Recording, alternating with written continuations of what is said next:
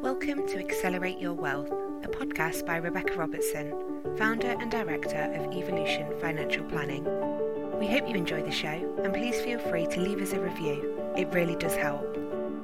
Feel free to connect with us on Facebook, LinkedIn, and Instagram, or head over to www.rebeccarobertson.co.uk or our sponsor, Evolution Financial Planning, for regulated advice www.evolutionfinancialplanning.co.uk forward slash podcast.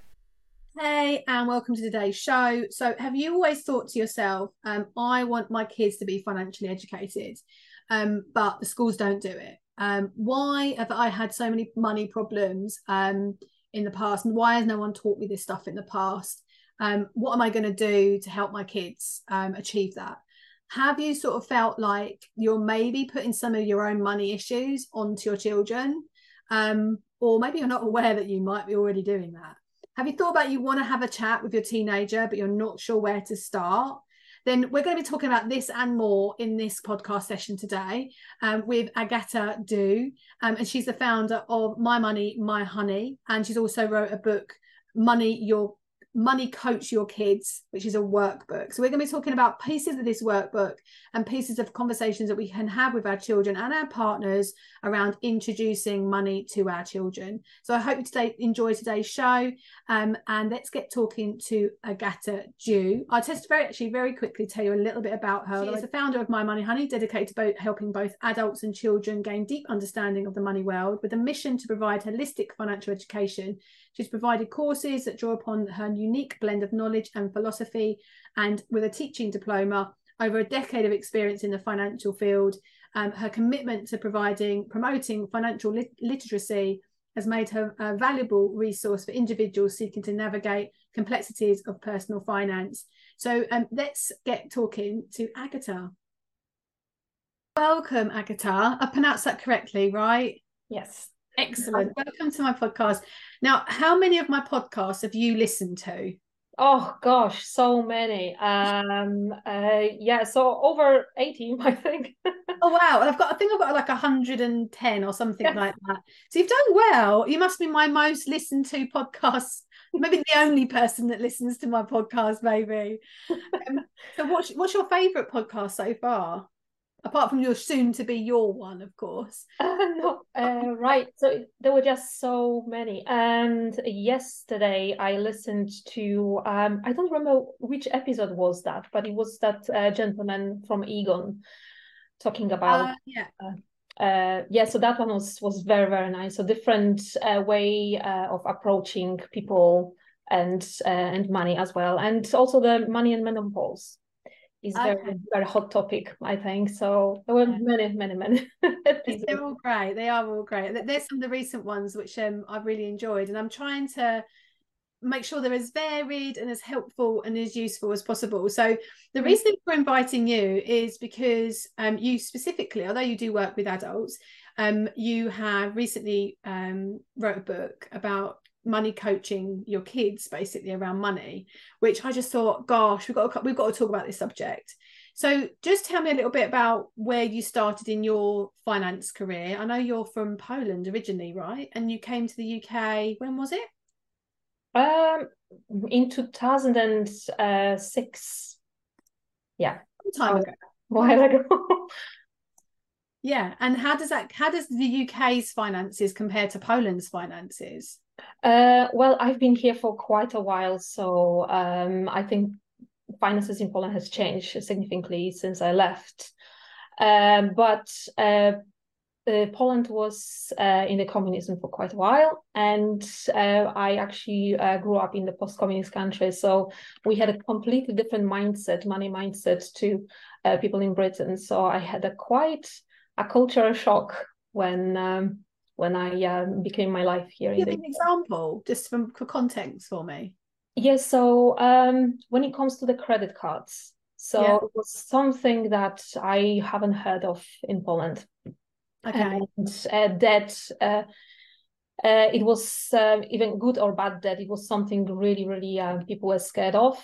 So okay. um, it wasn't credit cards weren't and um, loans weren't as available as uh, are over here.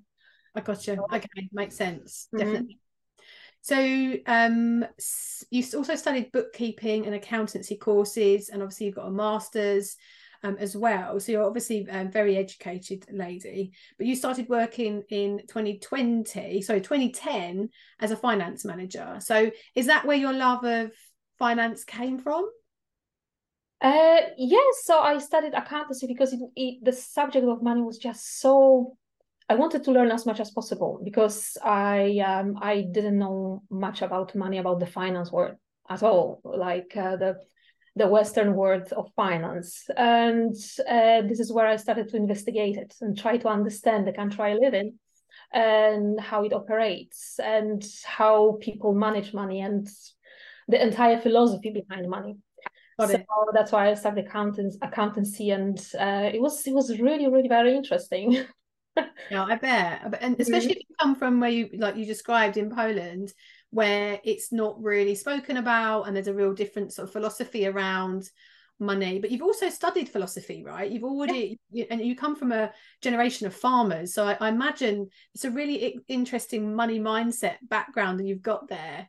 What was your i mean what's your own personal biggest struggle when it comes to you know a farming generation um you know a, a, democratic country, coming to the UK, learning about finance. I mean, originally you worked as a an au pair and a cleaner when you were just just starting out. Mm-hmm. You and now you've shifted to where you are. What what would say has been your biggest struggle in with your mindset? Mm, debt, uh, credit cards, because um, I I was absolutely petrified of credit cards of debt of any sort. So um, and try to manage my uh, money um, only this what i had accessible. And uh, as i said the reason behind that it was that fear of of debts of loans. And um, the problem arose when we tried to buy our flat and I didn't have any credit record because I didn't have any credit card. So I would just use cash or my um, my debit card, whatever money I had accessible. So basically, I didn't build that relationship with the banks, and um, so um, I had to change my money mindset around building up that good credit score. And um, yeah, so I had to take on the credit cards and uh, just pay it off in full every month just to make sure that I build a good credit relationship with the banks. Got it, got it. Mm. Um, and and on the notes that you sent over to me, um, you said that um, obviously you um, have done some work, some workshops, etc. Um, but you go on to say that a year later, um, when your son was born, financial and financial education became an obsession for you. um, so would you say you're obsessed then about finances and money? Yes i really try to understand the way people think about money. So in in britain in london we've got so many different cultures. So um, the way we think about money is driven very much by religion by the background culture where we are from the society we live in the, um, the people we surround ourselves with. So i try to understand every single different group of people to see how they perceive money and to mm-hmm. understand where they where they are by the relationship with the finance they have yeah and so you probably yeah you would have found um the, the podcast with the aegon guy um mm. tom um really interesting because that's more like on behavioral finance and yeah. he's a researcher at aegon so yeah i imagine you found that really fascinating um so what made you start your own business where did where did that spring from? From being sort of working employed to now having your own business as well. What mm-hmm. what was the transition? Was it having your son? Uh, yes actually before uh, my son was born um, so it was uh, nine years ago. Uh, a colleague of mine when I, um, i've been working as a finance manager for since actually 2010 uh, my colleague of mine came up to me to the office and said that well she's a single mom and she struggles with debt and she can't sleep. It's really, really affect. It's really affecting her. And uh, she asked me that what she could do to teach her son about money so he will not experience the same pain and struggle. And um, she asked if I could prepare something for for her to teach him about about the finance. So then I asked her like, what exactly would like me to to teach him about? Um, so she said that why people work for example, about um, savings and the uh, implications with with the debt. If people borrow money, how how they may be stressed and why they are stressed about that, and also about retirement, why it's important to save for the future. So I created in the new notebook few activities for her so she could teach teach him about money, and uh, they found it really useful and. Uh, then I was invited to his school um, to teach year five about okay. some workshops, and then I went to another school, and then I ran some half-term clubs, and then um, I became mother myself. So my priority shifted a little bit. Yeah. Okay. Got it. I love that. I love how that started. Mm. So, how long's your business been running for? Well, so it was. Uh, it started as a hobby. Yeah. And uh, I would help uh, people um, every now and then whenever I could find time. And during COVID, I also run uh, free workshops, online workshops for global communities. So we had uh, children for from four continents, I think. Wow, amazing. So that was really really great and um, i started writing this this book some time ago i mean this workbook uh, some time ago and I really, really focus on that um, to complete it in June because um, I ran a little survey survey amongst parents just to get a, like a flavor um, how do they feel about financial education and so we had 90 parents taking part in the survey and they said almost everyone said that financial education is uh, literacy is um, is an essential tool for um, success in life yeah, I agree with that. 99% said that uh, money should be taught at school. Yeah, but we know that it's not. It's no, it's not. And I, I looked at this years ago. I had a look at this, and it wasn't. It wasn't included. But then there was an mm. amendment, which I think is. I don't know if it's not until year ten, maybe, mm. maybe year eight, that they there was an element brought in as part of the curriculum that they had to educate and I think Martin Lewis did a lot of work on that. I don't know if you know any more than more than I do, but um, I certainly know that my daughter's 15 and she's not had any money education. Mm. Um, and even though I'm a homo mum, um, and I can bang on about what I bang on about, but, but they don't listen to your parents half the time. No. Um, they don't see the relevance in it 90% of the time. So what I've tried to instill is um, the value of money um, with my daughter because, uh, as you well know, we've got horses and horsey stuff. And um, if you have like the numbers, the saddle cloths that sit under the saddles, and then you have like jackets, and then you might have boots or you might have uh, wraps that wrap around the horse's legs, or you might have like these bonnets that sit on the. You they can be all the same color, and there's brands for that. And it, when they're all matching colors, and it, we would the term is called matchy matchy, um, in the horsey world. So she's very what we call matchy matchy. Um, mm. so she likes every numnah in every color, in um, you know every kind of tone of red, basically. Mm-hmm. Um, but one numnah, the saddle cloth, can be like eighty five pounds and the va- so the value of money i was for me was really important for her.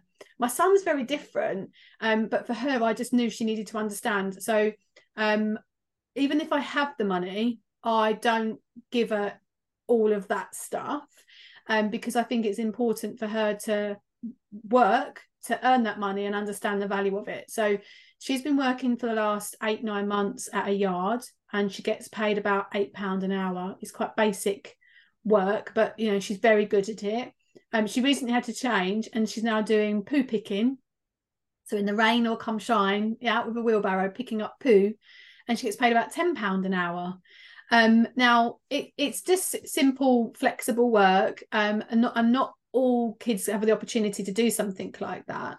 Um, but what it's given her is the power um, of she likes to go to we've got a big shopping centre near where we live everyone goes there all the kids hang out there and you know she'll buy a mcdonald's or she'll go and buy some makeup or you know whatever bits and pieces which as a parent that really adds up. That's where they're coming to you saying can i have 10 pound 20 pound 30 pound? And it you know it adds up in the month. So for her to have her own money she's not having to come and ask me for money. And that to me was a really empowering step. But to get her to actually think about retirement and saving anything beyond that i haven't yet achieved it it's it's i can explain it and i can educate it Um, but she's just sort of, you know, more interested in living in the now. And this is behavioral. This is what we were talking to Thomas about is that a lot of women are very much about the now. They don't see the longer term, the, the bigger future. Mm-hmm. Whereas my son, um, I've encouraged him the three jar philosophy, which I've learned from Joanna Martin of one of many. Um, and that is where you have a give jar, a play jar, and a save jar. So if you have pocket money, you split it into three. He's he's only seven, so he's not pocket money yet. But if he has, you know, spending money or pounds here and there that he finds or from grandparents, that kind of thing, we sort of try and split it into these three pots. And he he likes that feeling. And he's we, we've given his jar, the the the give jar, we've actually um, given that to uh, a homeless person and i encouraged him to go and do that so again for me i've i've managed so far the saving concept and the idea of giving back and saving for things that you want to save for um, I've encouraged them both in terms of a budget. So if you've got pocket money of X, then you can spend that. That's it. That's all you've got, kind of thing. Once it's gone, it's gone um, because again the, the more like the philosophy i guess around that spending and um, that the, the there isn't a blank check there isn't a bank of mum and dad there isn't you know this endless pot of money there is limits to it and we have to live what we can where we can within that. Um so that's just me sort of sharing a little bit about what i've done with my kids so far. Um but i found it I, I know that the young the younger they are the sooner you can get get them into those habits the better. Um but it's but it's not educated at school and it's not so for, for, for parents it's quite a hard thing i think to do. Um i know that like with my daughter unless the school make her do something and make sit her down and make her listen to a subject about something if i said to her oh, read this book she's of a you know she doesn't i'm not listening to you mom you don't know any you, you don't know any good. Like and i know that's the case for a lot of parents and it is a bit of an uphill struggle. Mm-hmm. um, so i guess um, i'm not saying all children are like that that's just that's just my kids but from parents i think i definitely hear similar stories from clients where where their parents. So what what can be done? I mean, obviously you you wrote this book, which is great, and we're sharing on this podcast. Those that are listening, um, they can buy the book and they can encourage their kids to read the book. But when it comes to that that leap of um, educating our children, what tips would you think are good? What things could I do with my children to sort of encourage that that that teaching element without feeling like they're being told off or dictated to because especially with teenagers that's quite tricky. Mm-hmm. yes yeah um i absolutely understand. So um right so there are many elements to it. So first element is to um have a sit down with ourselves with grown-ups and to see why do we struggle to talk to children about money so what could be behind it? And quite often, this what I find when I speak to uh, to families is that uh, they don't feel confident because they struggle themselves with money. Right. And they really don't know how to open that conversation. So, uh, excuse me. So the first activity I have in uh, in this workbook is is for parents to actually uh, to see what sort of money mindset they have themselves okay. so like mindset of the of abundant uh, mindset. And there are a few activities to uh, to check what sorts of money story they have beca- behind this money mindset. So okay. what uh, was the um, thing that they remember the parents were saying about money?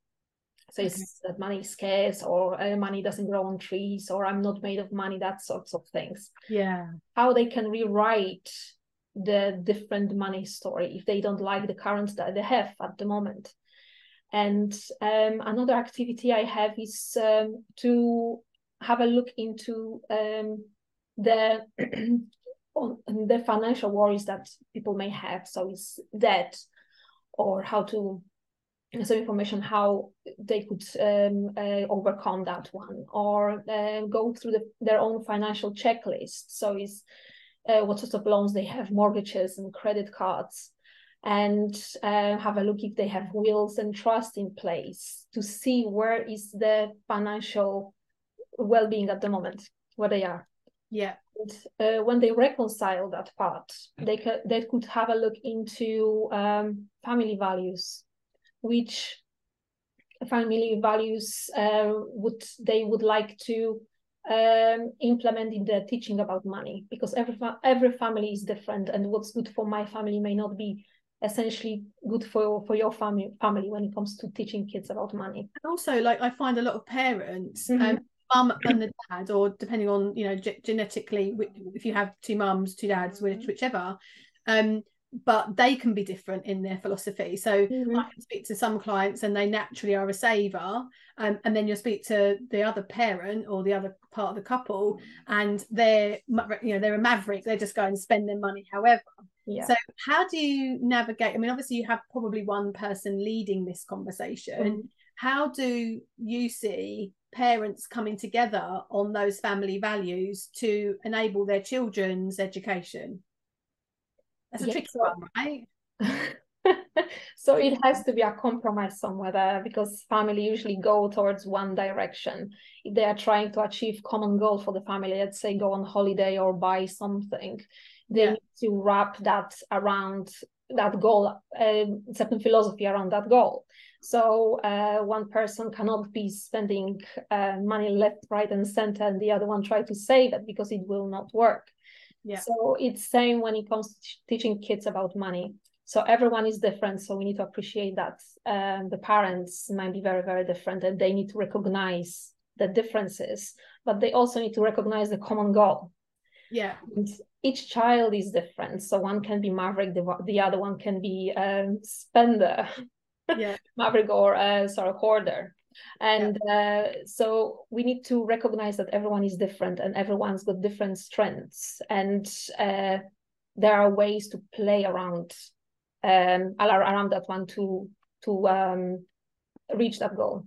Yeah, no, I get that, and it's um. I think the only thing I would, I guess, add to what you've said is, I- and I really like what you said about having the common goal, um, is then allocating the money in a way that every, it's got a job. So, okay, if, if you if you are, I think it also comes back down to, um, who's paid what and how, and how as a family unit that's divvied up. So, in some households let's just say one part particular partner doesn't work they their primal role is to look after the children and run the household that could be male or female um, and the other one goes to work and is full time that income that comes in is it does it go all of it into a joint account um, for it to be shared equally or is it a case of an allowance is paid into another account um, and then that's what spent the bills on. And this is one of my points where women should still be paying into pensions if they are Mhm. choosing not to work at that period of time of their life. Um, they sh- they shouldn't have these big gaps. And I, I say should. I, it happened to myself, so I'm talking from experience where we have gaps in our um, employment pensions. Uh, therefore, we have gaps in our employment. Therefore, our pensions Um, and or it might be a case that um you know the money's split 50 50 the salary comes in for one person and someone get one gets half one gets the other half or all the bills come out of one account like it's deciding as a team how this money's divvied up and i'd hope to think that in, in healthy relationships it's not that um the one that's earning keeps all the money and doesn't um share it in a way that is the other doesn't feel disvalued because that can be technically legally financial control which is actually in the UK illegal. Um so I think it does about have these are tricky conversations to have potentially before we've even got to the kids. So those relationship conversations I think are are crucial to and, and I think for a lot of women they they can struggle with those conversations because if they're not the main earner Mhm. and for the power is with their partner and it's always been a you know in your book you talk about money habits and good money habits and this money mindset if you've got a, a person that is not sharing that money and it's mainly that you know you're just given the, the, the money to pay the bills and go to shopping and pay for stuff but you don't actually have anything spare in the first place Mhm. that can affect your money mindset because you're feeling like it's not yours you're feeling like you know you haven't got an abundance you're you're feeling that you know there's a level of control in terms of how much you've got spare. Um and and that can affect the conversation. We talked about you know you you came to the UK with a certain mindset and you've talked about how we you know looking at the mindset that you have from your parents. This what I'm talking about right now is what will affect your children's mindset. So it's important to have these conversations I think you're really you're right to bring this up um because actually that the things that they're hearing the kids are hearing in the house about whose money's what mm. who's doing what with it who owns what who's who's in more debt who's who's buying the goods who's spending um you know all of that is what the children are hearing more than anybody else on a day-to-day basis which will affect their money mindset and mm. therefore their success so mm. i feel like it's such an important how we introduce this to the children i feel is like a really part part of the bigger part of the struggle i think than than anything else absolutely so um, children we teach children uh, subconsciously about money so whatever conversation we have with our spouse whatever um, reaction we have towards the bills or shopping kids are picking up. And um, yeah so being a parent i know that kids are actually learning from this what they see not this what we are telling them. Um, uh, so our behavior around the money the conversation that we have with everyone um, uh, really really have the major effect on children. So um, how do we start? I think that the age i started teaching my kid my son when he was uh, three years old so when I was uh, uh, sure that he's not gonna eat the coins, so um, I would give him um, some coins to put in the piggy bank, and then he will rattle that. He knew that there's something in that, and then um, uh, when I was selling some of, um, let's say, his clothes, he grew out of some of some clothes. He would see the exchange that thing for the money. So that is when he was older, and so on. Um, yeah, so um, children will basically pick up this what we do um, and not necessarily this what we're telling them that they need to be doing sometimes i came across uh, some of my um, the parents I, I look after they would say that oh agata you tell you tell him you tell her my child about how they're supposed to deal with money because they don't listen to me.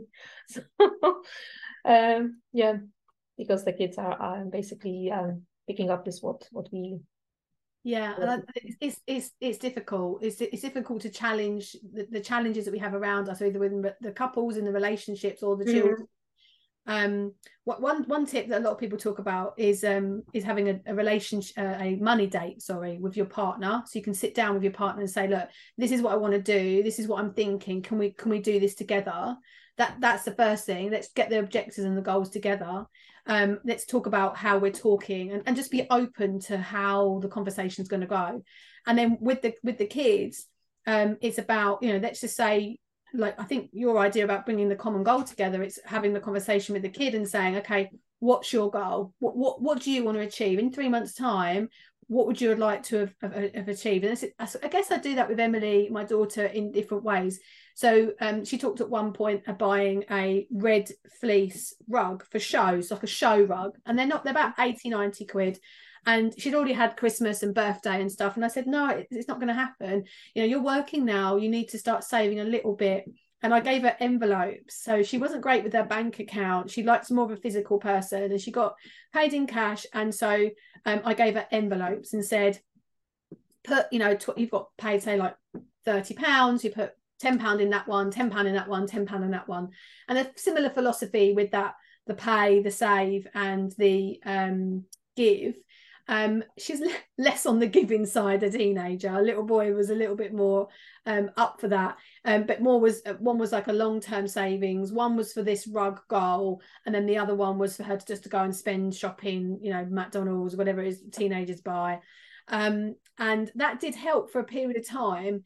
Um, and now um, it, it's sort of gone a bit by the wayside but i think there's less lessons in there somehow right? Because then when she comes to me and she says oh i want this or i want that i'm saying well you've got to save for it that you've got you've got to be disciplined. You've got to put the boundaries in place and say you know you you're going to have to save for it. You, you i'm not going to give everything to you all the time. That that's you know it's not it's, you've got to wait for christmas or you've got to wait for your birthday. Um and but having doing it in a way that they don't feel like they're uh what's the word?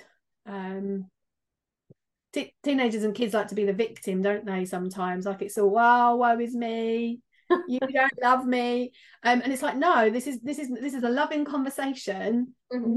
the money is not connected to my love. It's about you know and, and, and position it in a way that they understand it's about them empowering themselves about having control themselves um, so that they have control of their financial future rather than always relying on our pet and parents for everything all of the time. Um, i'm not sure where I, where where we kicked off with that um, so let's bring it back because I, you know, I feel like it's such an interesting subject. So we talked so far about parents' mindsets, parents' relationships, introducing the conversation to children, some tips around, um, you know, how you can start to have those conversations with kids. Um, and I know you talk about that a lot more in chapter three of your book. Um, so, what would be some other tips that you might give parents in terms of the conversations with ch- children in, in particular when they're actually the education piece? I liked what you said right at the beginning, where you was asked by a parent just to teach children why they go to work. and as you said that, I thought, oh my God, that's so obvious, but I can understand why. Like, yeah, my seven year old would say, Well, said to me last week, why why do you work, mummy? Mm. Um, and I felt that that's such a simple thing.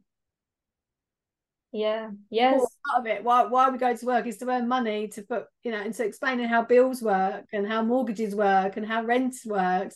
How do you start with that? How do you explain mm. economics to a seven year old?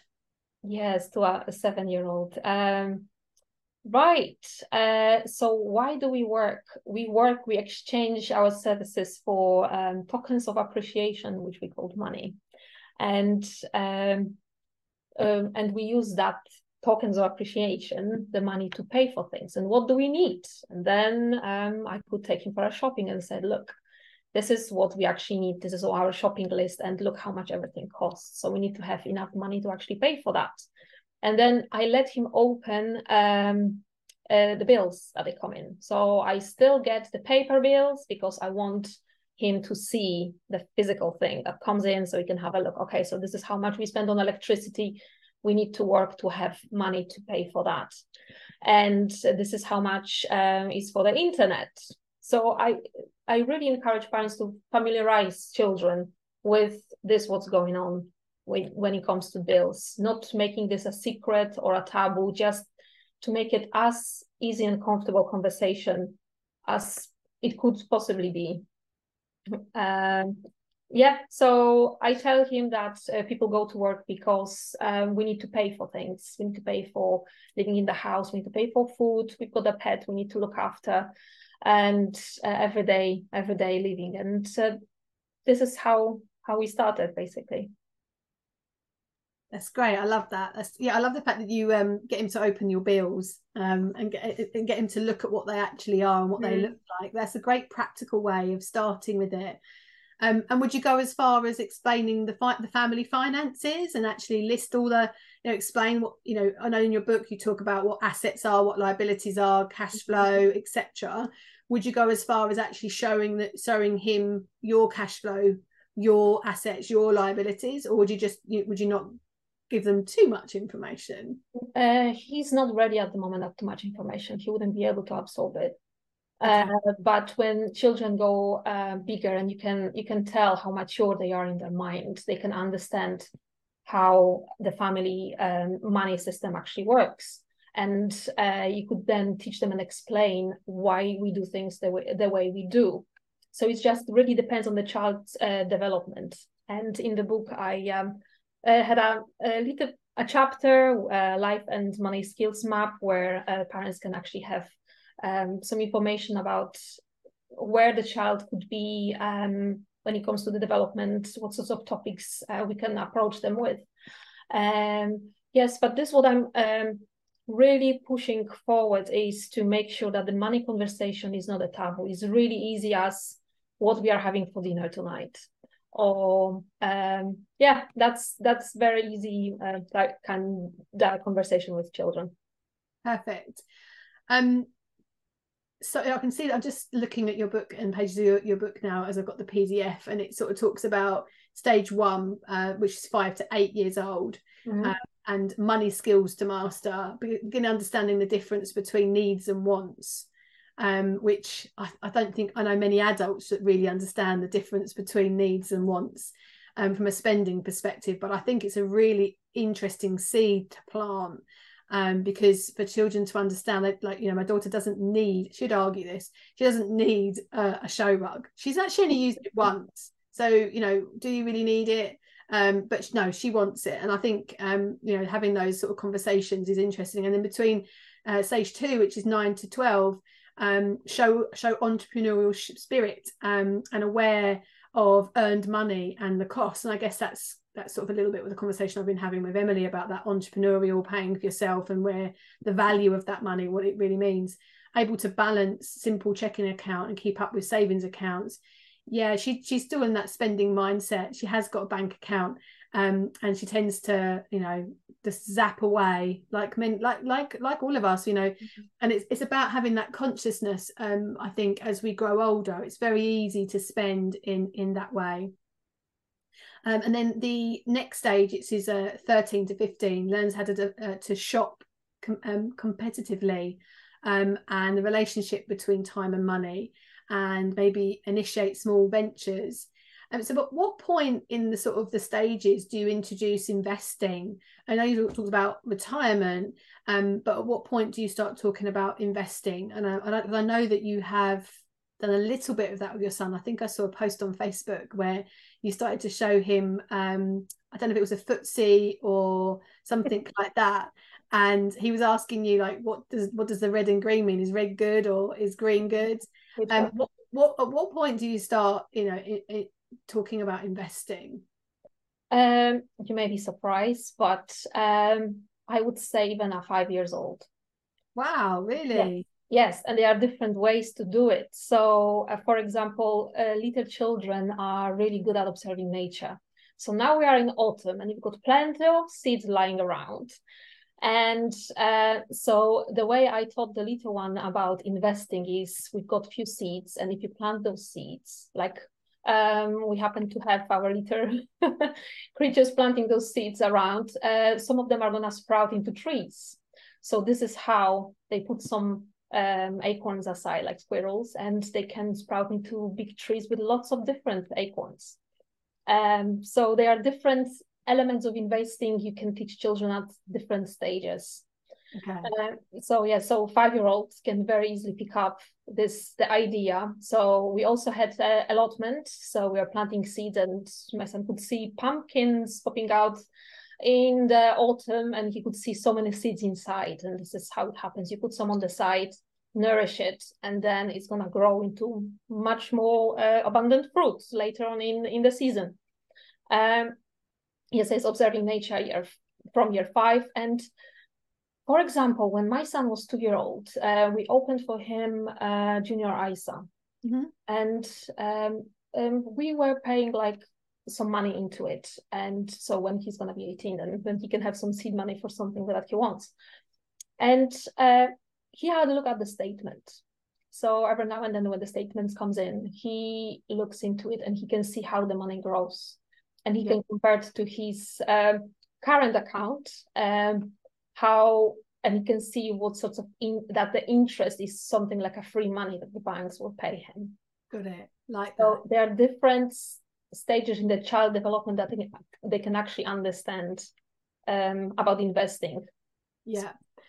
And all of this is really important because otherwise, you know, like me, I got into a lot of debt when I was about 19. I had a car accident um, and um, I worked in a bank, so I knew how debt worked. Um, I knew how to get apply for credit cards. I knew how to mm. manage loans.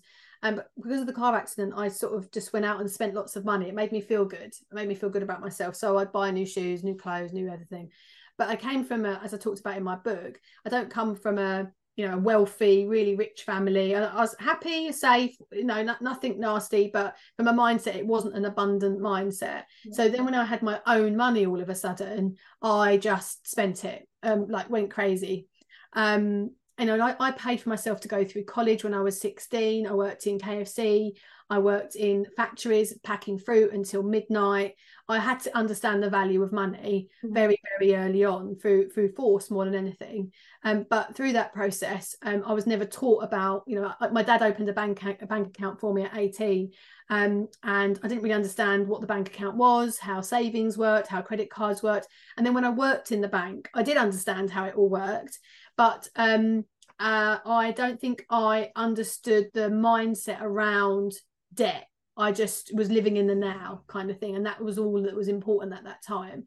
So, some of the things that you're talking about to give a perspective on finances, I think is really, really crucial. You know, that needs, the wants, the budgeting, um, and the, generally the economy. And I think we're taught adults um, by, it's a bit like in America with Big Pharma. They're talking a lot in America about how the political system is fed by how they're financially supported.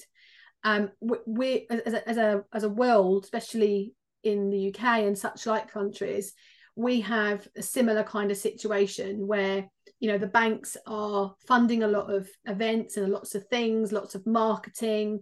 Um, we're not not it's not about we're not taught what debt means. We're almost encouraged to take debt because you'll hear it on the radio as you're driving your car about taking out a loan. You'll see an advert when you're at the cinema for the next latest car. You're, um, you know, in that whole competitiveness around, you know, keeping up with the Joneses around having the latest, the bigger house. You know, get a, get a bit of bigger mortgage. Um, we're we're sort of the, the whole environment is based around not taking a step back and always pushing forward for the next thing, the next thing, the next thing, and often then living beyond your means. So I feel like as a society, um, who's going to teach this stuff? Because at the end of the day, who's going to benefit from it? It's not the banks, you know, having less debt. Um, yes, having more savings, but a lot of the time that the whole economical system they they they're a balancing act. It's like you know an, e- an economical ecological system environment that feeds off each other. Um so they sort of get their interest from the debt so that they can then give back interest rates in the savings for example. So I think when we talk about money um, with our kids, it's it's it's the mindset piece is is so crucial, and alongside the education to ensure that they understand that you know their job is not to be in debt by the time they're 23 buy a house at 25 and by the time they're 30 they're having to work their tush off mm. to basically clear more debt and then they have children and then they're strapped up even more i think it's it's important that we've got to in, encourage savings less debt you know a more basic car a more simple lifestyle and living within those means and that's absolutely fine because I see them, I see many people in their 50s that haven't saved enough um, and you know haven't got enough of a pension and they wish that they knew this stuff as they're growing up like they wish they knew what they knew now when we, were, when we were younger. So how we encourage that you know your, the work that you do i think is so important um, to try and take a shift um, so that when we hear those adverts about you know the latest car and you can get a car loan for example just that's the most easiest thing I can come up with. Mm-hmm. Um, we're we're not we're not going, yeah, well, I can afford that because I can afford three hundred pounds a month. Let's go and do it. We only we need to be thinking differently and like, yes, you need a car, yes, you need to get around, but do you need a twenty five grand car? Um, even though you get two years free servicing, even though you get you know a very low APR, mm-hmm. do you need do you need to be spending that? Because what happens in four years' time is you have a balloon payment or you've got to swap it in and carry on with that debt. Yeah. It, why not take out a five grand loan if you have to, mm-hmm. get a cheaper car? Yes, it will cost more, slightly maybe more to run, mm-hmm. but in five years' time, you own it. And then you can, and, and, and, cars aren't depreciating in value as much as they were in the past. If you buy smart mm-hmm. or you save and you buy maybe a 10 grand car along with a small car loan, or yeah. if you save previously and you know the payment that, for example, the junior ISA that your son could get, yeah you know that could go towards a car for example which is what we're doing with for our children mm-hmm. um, you know you're you're encouraging that sort of the right start in life but handing them a, a, you know a check of 30 40 grand is not is not all of the answer. And i see a lot of clients come to me with that where they're like i want to save for my children they get this lump sum. And i and i sort of we have the conversation of okay well you do realize as a junior isa they will inherit all of that money at 18 and like one will go yeah that'd be their problem. They can learn from it. Another one client would say um, no i don't want that. Can we can we i'll keep it in my name and i'll keep it in a separate account. Um, and they can get it when they're 21 or 25 um, others will say yeah i, I, I want to make sure i'm educating them. So it really does depend on the person and the relationship and the child as to which route they take. Um, and i'm not saying you know one way is right or wrong. Um, but um, having having that thought process is should, should definitely be considered.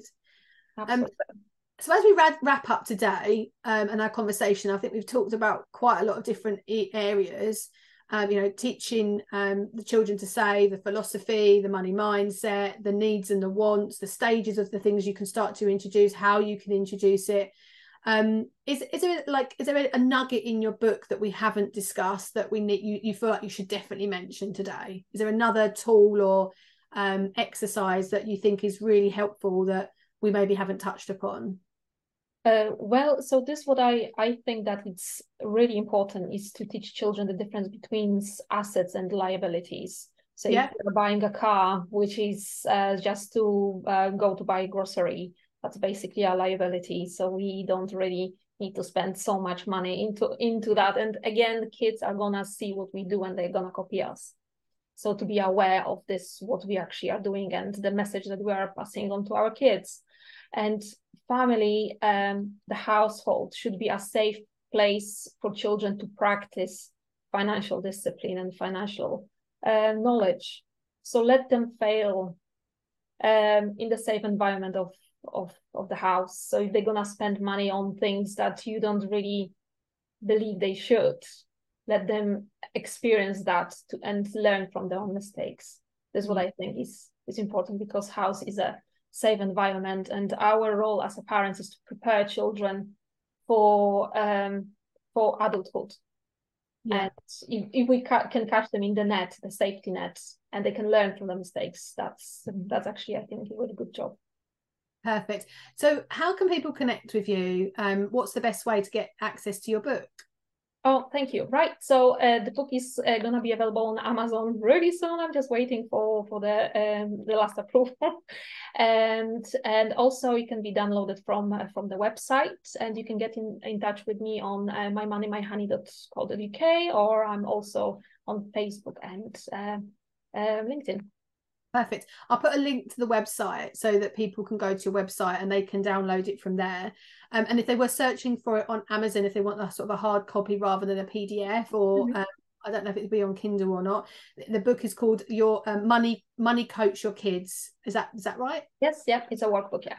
Yeah, and it's more so it's more of a workbook um, yeah. than, than a sort of chapter and verse education book. Mm-hmm. Um, so, would you say it's for people that are, are mediumly educated themselves or that to then help their children? Or would you say it's for people that have, have, a very low understanding of financial education? You know for example in in your book you talk about insurances you talk about wills um, and that's that might be more re- re- relating to them themselves or you talk about investing and saving. Mm-hmm. um, would you say there's some like a step that if those there are parents who are maybe not comfortable having those conversations because mm-hmm. they don't really understand it themselves is there is there any sort of recommendations that you would have for them or do you think it's easy enough for anyone to follow um, I think it's it's easy for everyone really to have a look, and uh, if if they they are um, familiar with the uh, with the investments and wills and trust, maybe they need some support in how to talk to children about money, what sorts of activities are age appropriate. So the, this is where they're also going to find that in that this workbook.